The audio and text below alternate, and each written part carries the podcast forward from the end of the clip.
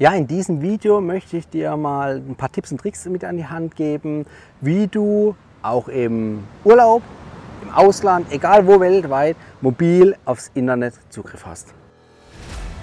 Hallo Urlauber und willkommen zurück zu einer neuen Episode vom Travel Insider Podcast. In diesem Podcast geht es um das Thema Premiumreisen und wie auch du die komfortable Welt des Reisens erleben kannst. Mein Name ist Dominik und super, dass du heute wieder am Start bist. Nall dich an und die Reise kann starten. Ja, danke, dass du dran geblieben bist. In diesem Video möchte ich dir nochmal so ein bisschen einen, einen Tipp mit auf den Weg geben, wie ich es zumindest handhabe, im Urlaub mobil Zugriff aufs Internet zu haben. Wenn du jetzt im Hotel bist, dann hast du meistens WLAN, das ist gut, dann hast du also auch weltweit, egal wo du bist, Internet.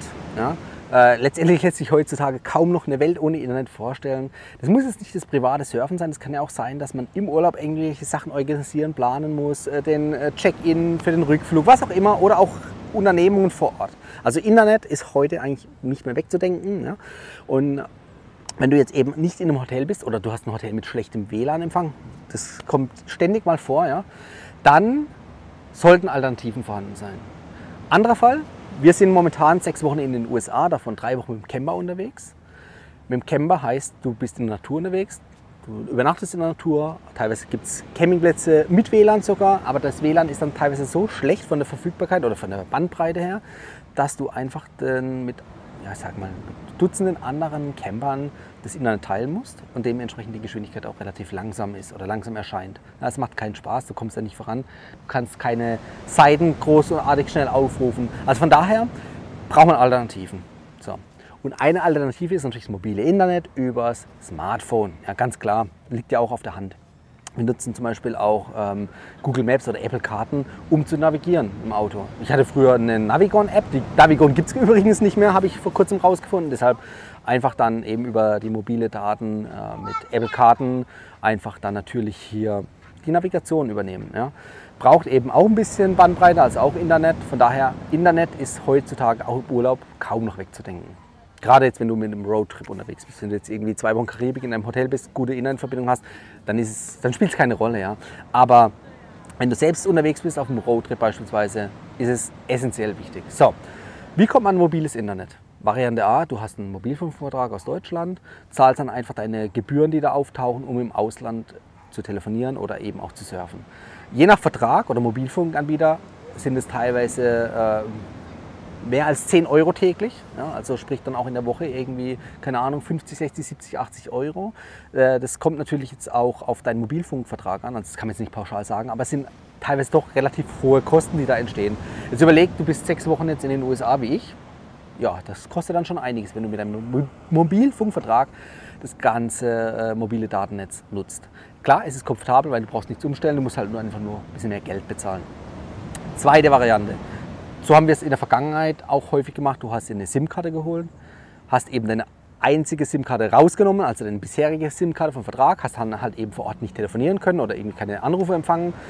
Ähm, hast die neue SIM-Karte reingesteckt mit, für die mobilen Daten, teilweise auch mit einer äh, Festnetznummer oder mit einer Telefonnummer dann aus dem jeweiligen Land und konntest dann auf die mobilen Daten zugreifen. Wie gesagt, Nachteil ist eben, du hast außer du tust abends mal deine SIM-Karte wieder reinstecken und das wechseln, äh, du hast keinen Empfang mit deinem eigentlichen Handy. Wenn du im Urlaub bist, brauchst du es nicht unbedingt. Wenn du geschäftlich unterwegs bist, ist es natürlich äh, vielleicht wirklich von Nachteil, wenn du nicht erreichbar bist. So. Das ist dann die Variante, wie wir es häufig gemacht hatten. Wir hatten teilweise auch dann noch ein altes Smartphone, da haben wir die Karte reingesteckt. Oder es gibt auch kleine WLAN-Router, wo du die SIM-Karte reinstecken kannst. Äh, dann umgehst du das, dass du zumindest in deinem eigenen Smartphone die SIM-Karte, dein, deine eigene deutsche SIM-Karte drin lassen kannst. Ja? Das ist dann eine gute Variante, das ist ein guter Weg. Mit einem externen Gerät, also sprich ein extra Smartphone oder mit einem WLAN-Router, da kannst du natürlich dann das Ganze ein bisschen komfortabler umgehen, kostet aber halt auch wieder Geld. So. Äh, es gibt dann auch noch Anbieter, GlocalMe heißt es, glaube ich. Ähm, das ist so, auch so eine kleine Box. Da muss aber für jedes Land, für jede Zielregion extra dir irgendwie so ein bisschen Datenvolumen kaufen. Ähm, ist interessant, wenn du eine Weltreise machst oder wenn du häufig in verschiedenen Ländern unterwegs bist, also außerhalb der EU. Dann ähm, ist es interessant, weil du nur ein Gerät hast und nicht irgendwie zehn verschiedene SIM-Karten kaufen musst.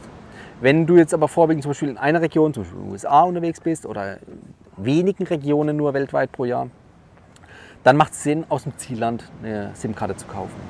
Und jetzt komme ich eigentlich auch zu meinem Lösungsvorschlag, wie ich es jetzt so die letzten ein, zwei Jahre gemacht habe. Ähm, eSIM-Karten. Stichwort eSIM-Karten. Ähm, heißt im Prinzip eine digitale SIM-Karte. Das heißt, du musst nicht mehr physisch deine alte rausziehen, eine neue reinstecken, sondern über moderne Smartphones, ich glaube beim iPhone ist ab der Generation X oder XS, funktioniert das. Also sprich Geräte, die jetzt schon mittlerweile Stand heute vier, fünf, sechs Jahre alt sind. Damit hast du die Möglichkeit, deine SIM-Karte drin zu lassen und virtuell die neue SIM-Karte hinzuzufügen. Ich will dir jetzt auch gar keine SIM-Karte empfehlen, weil ich kann dir nur sagen, welche ich in den USA genutzt habe mit meiner Frau zusammen. Wir haben aber verschiedene genutzt, damit wir uns ein bisschen vergleichen können. Ähm, die Netzabdeckungen sind unterschiedlich, von daher empfehle ich dir, geh auf ein Portal, einfach per Google, gib ein eSIM und USA beispielsweise oder halt ein Zielland und dann schaust du, da gibt es Vergleichsportale, die listen dir irgendwie die Top 10 oder Top 5 der eSIM-Karten auf und da wählst du dir einfach die für dich passende aus. Ja. Da musst du einfach gucken, ähm, da wird meistens runtergerechnet, was kostet das Datenvolumen pro Gigabyte, also was ist der Preis pro Gigabyte.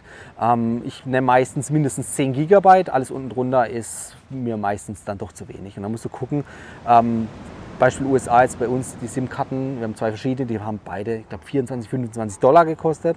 Ähm, also von daher, das sind ja, 23, 24 Euro und das ist dann ein akzeptabler Preis. Das Ganze virtuell einzurichten, komfortabel, das heißt seine bisherige Nummer weiterhin zu behalten, erreichbar zu sein. Man muss auch jetzt, oder man kann natürlich dann über Teasering äh, einen virtuellen WLAN-Hotspot über das Smartphone machen und dann mit anderen Mitreisenden teilen oder einfach jeder kauft sich seine eigene SIM-Karte. Also wie gesagt, im Zeitalter jetzt von Facebook, äh, Social Media und Co. oder auch YouTube macht es natürlich Sinn, äh, weil man dann doch häufig ein höheres Datenvolumen benötigt, eine eigene SIM-Karte zu kaufen. Wie gesagt, bei 25 Dollar, wenn du jetzt dann zwei, drei Wochen in den USA beispielsweise bist oder in Zielland, dann ist es völlig in Ordnung. Wenn du natürlich nur drei, vier Tage bist, dann brauchst du jetzt nicht unbedingt 10 GB, dann tun es vielleicht auch 2, 3, 4, 5 GB. Man kann ja auch immer noch mal nachkaufen. Ja.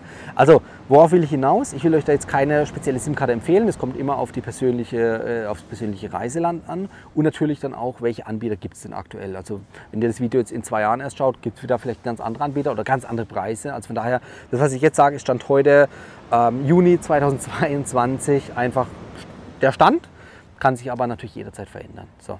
Aber wie gesagt, eSIM-Karten sind für mich jetzt das Mittel der Wahl. Also ich hatte das auch vor ein paar Wochen schon in Dubai, jetzt in den USA. Das ist wirklich eine feine und angenehme Sache.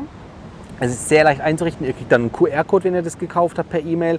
Ähm, den tut ihr einfach dann auf einem zweiten Gerät abscannen und dann richtet sich im Prinzip alles vollautomatisch ein. Also ihr braucht da nichts großartig tun, es geht vollautomatisch. Ihr braucht zu dem Zeitpunkt eine bestehende Internetverbindung, also zum Beispiel über ein Hotel-WLAN oder Flughafen-WLAN und dann richtet ihr alles vollautomatisch ein. Das ist wirklich total easy und es funktioniert auch. Ja. Und ja, damit seid ihr mobil im Ausland unterwegs, also im EU-Ausland. In der EU selbst habt ihr ja über das Datenroaming die Möglichkeit, auch dann über euren bestehenden Vertrag oder über eure bestehende Prepaid-Card oder was auch immer natürlich zu surfen. Aber gerade jetzt im Ausland finde ich die eSIM-Karte eine coole Sache. Jetzt würde mich an der Stelle natürlich interessieren, wenn dir der, Tipp wirklich geholfen hat und du sagst, hey, daran habe ich gar nicht gedacht, das war mir gar nicht bekannt, das war mir gar nicht bewusst, Danke Dominik für den Tipp. Dann äh, schreibt es gerne unter die Kommentare. Äh, ich freue mich natürlich dann über euer Feedback. Oder auch wenn ihr spezielle SIM-Karten für spezielle Reiseregionen empfehlen könnt, also spezielle Anbieter, schreibt es gerne auch unten drunter, dass einfach die Community so ein bisschen auf so eine kleine Wissensplattform zugreifen kann. Oder wenn ihr sagt, hey, das Global Me, das ist eigentlich voll cool, das hat die und die Vorteile. Ich weiß es nicht, weil ich selber nicht nutze. Ähm, oder weil es für mich, für meine Bedürfnisse nicht äh, zielführend ist aber wenn ihr sagt, hey, ihr habt das schon genutzt und das hat die und die Vorteile und ihr findet das super klasse, schreibt es gerne unten in die Kommentare, eben dass andere Reisende vielleicht mit ähnlichen äh, Präferenzen wie bei euch eben das gleiche dann nutzen können. Ja, für meinen Anwendungsfall, wie gesagt, ist es die eSIM-Karte, das kann ich euch empfehlen. Ähm, das heißt, dieses Video soll dazu dienen, dir eben mitzuteilen, hey, da gibt's was, das ist total einfach. Ja, was man vielleicht vorher nicht wusste. So. Das ist in der Sache. Ich danke euch, dass ihr dran geblieben seid. Wie gesagt, nutzt die Kommentarfunktion und wir sehen uns nächste Woche zum nächsten Video bzw. zur nächsten Podcast-Folge wieder. Ciao, bis dann, euer Dominik. Das war die heutige Folge beim Travel Insider Podcast. Vielen Dank, dass du heute wieder zugehört hast. Gib mir doch mal Rückmeldung, wie du die heutige Folge fandest. Hat dir diese Folge gefallen, dann abonniere den Podcast und erfahre mehr zum Thema bezahlbare Premiumreisen und hinterlasse mir eine 5-Sterne-Bewertung bei iTunes. Ich wünsche dir eine schöne Zeit auf deiner nächsten Reise und immer daran denken, auf dem Blog www.travel-insider.de vorbeizuschauen, damit du auch die neuesten Reisedeals erfährst. Bis zum nächsten Mal, wenn es wieder heißt Boarding Completed. Ciao, dein Dominik.